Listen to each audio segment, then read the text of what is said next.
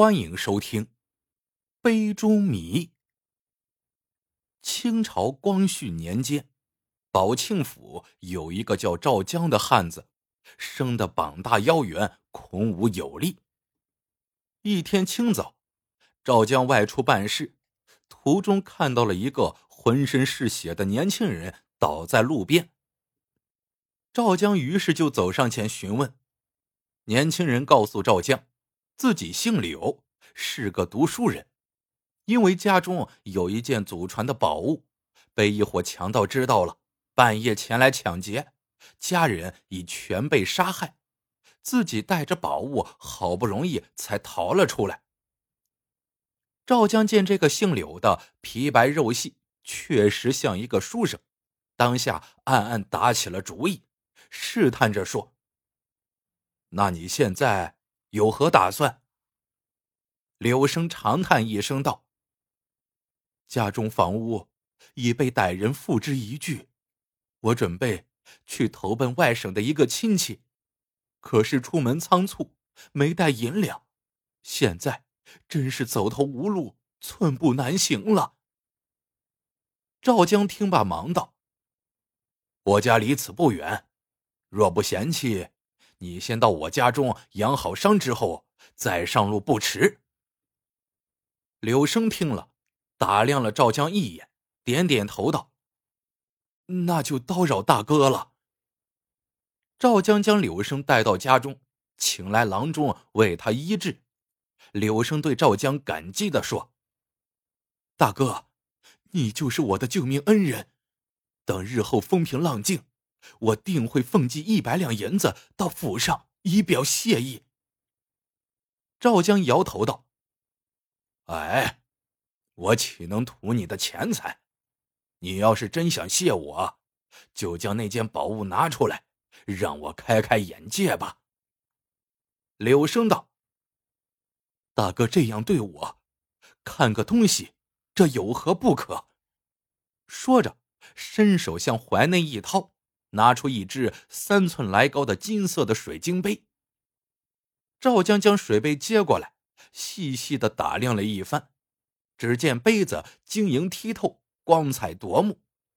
他平时略懂一些玉器宝石，不由得暗暗怀疑：这只水晶杯虽然名贵，但也算不得什么绝世奇珍，何以强盗会为了一只杯子？而杀人全家呢？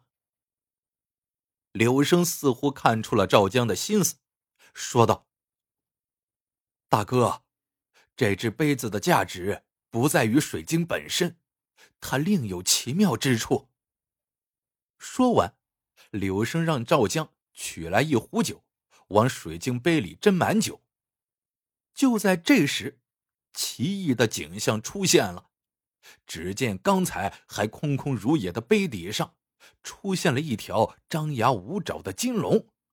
金龙栩栩如生，活灵活现，似乎在杯底缓缓的游动。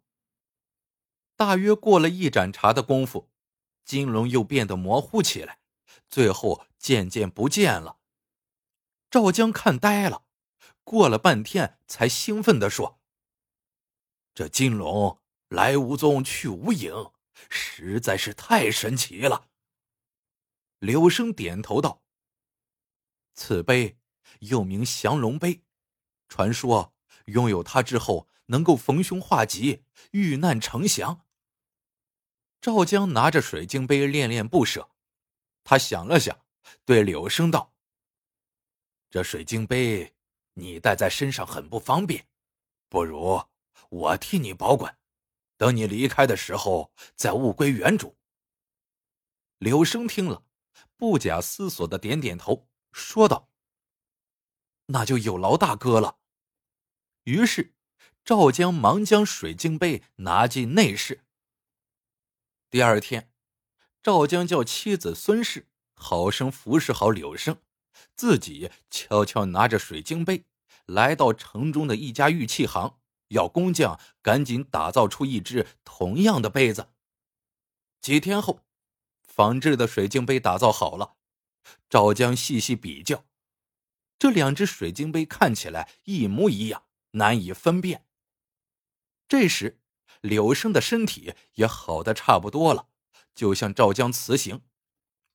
赵江从内室拿出那只仿造的水晶杯，准备还给柳生。妻子孙氏见了，劝丈夫道：“这样不妥，既是替人保管，又怎能起贪心呢？”赵江冷笑道：“哼，当初若不是看在宝物的份上，我岂会平白无故的去救他？”说完。赵江不顾妻子劝阻，把仿制的水晶杯交给了柳生。柳生接过水晶杯，扫了一眼，没有发现破绽，面色如常的将杯子放入怀中。赵江这才放下心来。柳生离开之后，赵江赶紧收拾家当，举家迁回了老家巫山县。这是为了避免柳生发现杯子被调换，回头来寻麻烦。赵江回到老家后不久，中秋佳节到了。晚上，孙氏准备了酒菜，赵江兴致勃勃的拿出水晶杯，斟上酒，想等待那奇异的一幕重现。可是过了许久，杯底依然空无一物，金龙始终不见踪影。赵江心中一沉，猛然醒悟过来，对孙氏道：“莫非？”这本就是一只普通的水晶杯，姓柳的猜到我会调换他的杯子，所以故意在杯子上做了手脚来欺骗我。孙氏听后疑惑的说道：“那柳生为何要用一只水晶杯来骗取另一只水晶杯呢？这样做他得到了什么好处呢？”赵江郁闷的道。这个我还没想明白。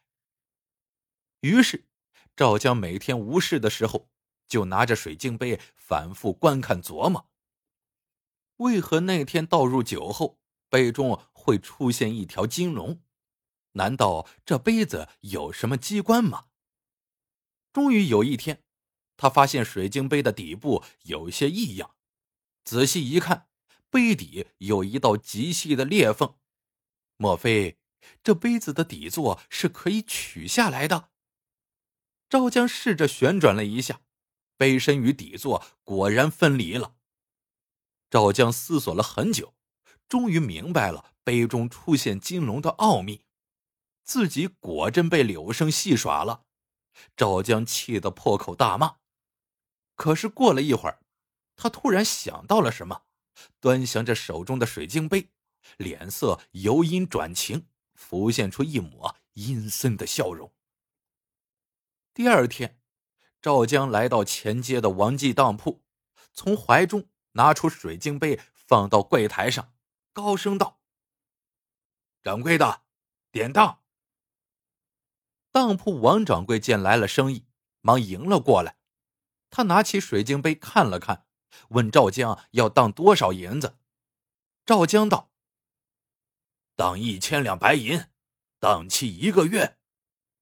说罢，赵江往杯中倒酒。酒满之后，杯底浮现出了一条金龙。王掌柜看后连声称奇，当铺外过往的百姓也都竞相拥进来观看。过了一会儿，杯中的金龙又慢慢模糊消失了。王掌柜回过神来。按捺不住心中的兴奋，对赵江道：“这宝物，我一千两银子收了，月利五分。如果到期不取，就成了绝当，宝物归当铺所有。当然了，如有损失，我会双倍赔偿的。”赵江微微一笑，道：“其他方面我没有异议，只是宝物如有损坏。”我要你将这家当铺抵押给我。原来，赵江眼见王记当铺生意红火，就起了贪婪之心。他将水晶杯重新做了一番手脚，拿到当铺进行敲诈。王掌柜虽然有些迟疑，但利息与宝物实在是诱人，最后还是答应了。一个月的期限转眼就到了，赵江按时来到了当铺，百姓们也从四面八方赶了过来。原来，降龙水晶杯的事情一传十，十传百，很快全城的人都知道了，大家都想来见识见识宝物的神奇。赵江心想，这人来的是越多越好啊，这样众目睽睽之下，就不怕王掌柜赖账了。王掌柜见了赵江，取出水晶杯还给他，要他拿赎银来。赵江不慌不忙的说道：“且慢，先让我验证一下，看宝物是否有损坏。”说完，赵江将酒倒入杯内，等了半天，杯底没有浮现出金龙。王掌柜的脸色一片惨白，赵江上前一把揪住他，怒道：“为什么金龙没有出现？”一定是你贪心，将我的水晶杯给调换了。王掌柜急忙分辨：“我王某开店多年，诚信为本，怎么会干这等事情？这其中一定有什么误会。”赵江大叫道：“不管是何原因，反正宝物不灵了。现在我有当票在手，又有在场的乡亲们作证。”你得遵照约定，将当铺抵押给我。说完，抽出随身带来的刀，啪的一下，狠狠的砍在柜台上。王掌柜吓得浑身哆嗦，颤抖着双手就要去写电器。正在这时，一道人影闪进店内，只见来人手持长剑，腰间挂着一块雕鹰的金牌。在场的人见了，都倒吸了一口凉气，认出来者正是飞鹰帮的常帮主。飞鹰帮的弟子原都是街头卖艺杂耍之人，亦正亦邪，行走于黑白两道，无人敢惹。于是大家远远的退到两边，静观其变。常帮主径直走到柜台边，将那只水晶杯拿过来，手一转。就将底座取下，然后他从怀中拿出另一个类似的底座，重新将杯子合上，再倒上一杯酒。这时，奇异的一幕出现了：一条金龙在水晶杯底浮现了出来。赵江见事情败露，想要夺门而逃，却被人群堵在了门口。王掌柜对常帮主连连称谢。问他是如何识得杯中机密的。常帮主道：“这水晶杯本来就是我们帮中之物，特制来供人玩乐的。杯底是突出的半圆形，由于折光的原因，很难看清底座上用蜜蜡画出的金龙。可是，当杯中倒上酒后，光线发生改变。”杯底就会呈现出放大成正立的金龙虚像，又因为杯底早有细孔，酒液通过孔道浸入杯底，将蜜蜡慢慢融化，这金龙就会消失。若要金龙重现，只需用蜜蜡重新画上去，或者换个杯座即可。常帮主说到这里。转身用凌厉的目光盯着赵江，冷冷的说道：“几个月前，你这飞贼蒙面夜闯我飞鹰帮，盗走大量的金银珠宝，其中就有这只水晶杯。更可恨的是，你还杀害了我帮数名弟子。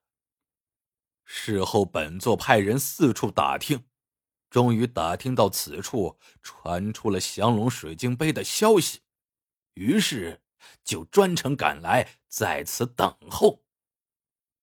赵江听到这里，吓得魂飞魄散。传说三个月前有个神偷夜闯飞鹰帮，看来此人就是柳生了。直到这时，赵江才明白了柳生的真正用意，利用水晶杯。栽赃嫁祸，让自己当他的替死鬼。想到这里，赵江慌忙对常帮主道：“不是我偷窃杀人的，是一个姓柳的书生啊！”常帮主怒喝道：“哼，书生岂会武功？你休想嫁祸于人！”说完，长剑一挺，刺进了赵江的胸口。故事到这里就结束了。喜欢的朋友们，记得点赞、评论、收藏。感谢您的收听，我们下个故事见。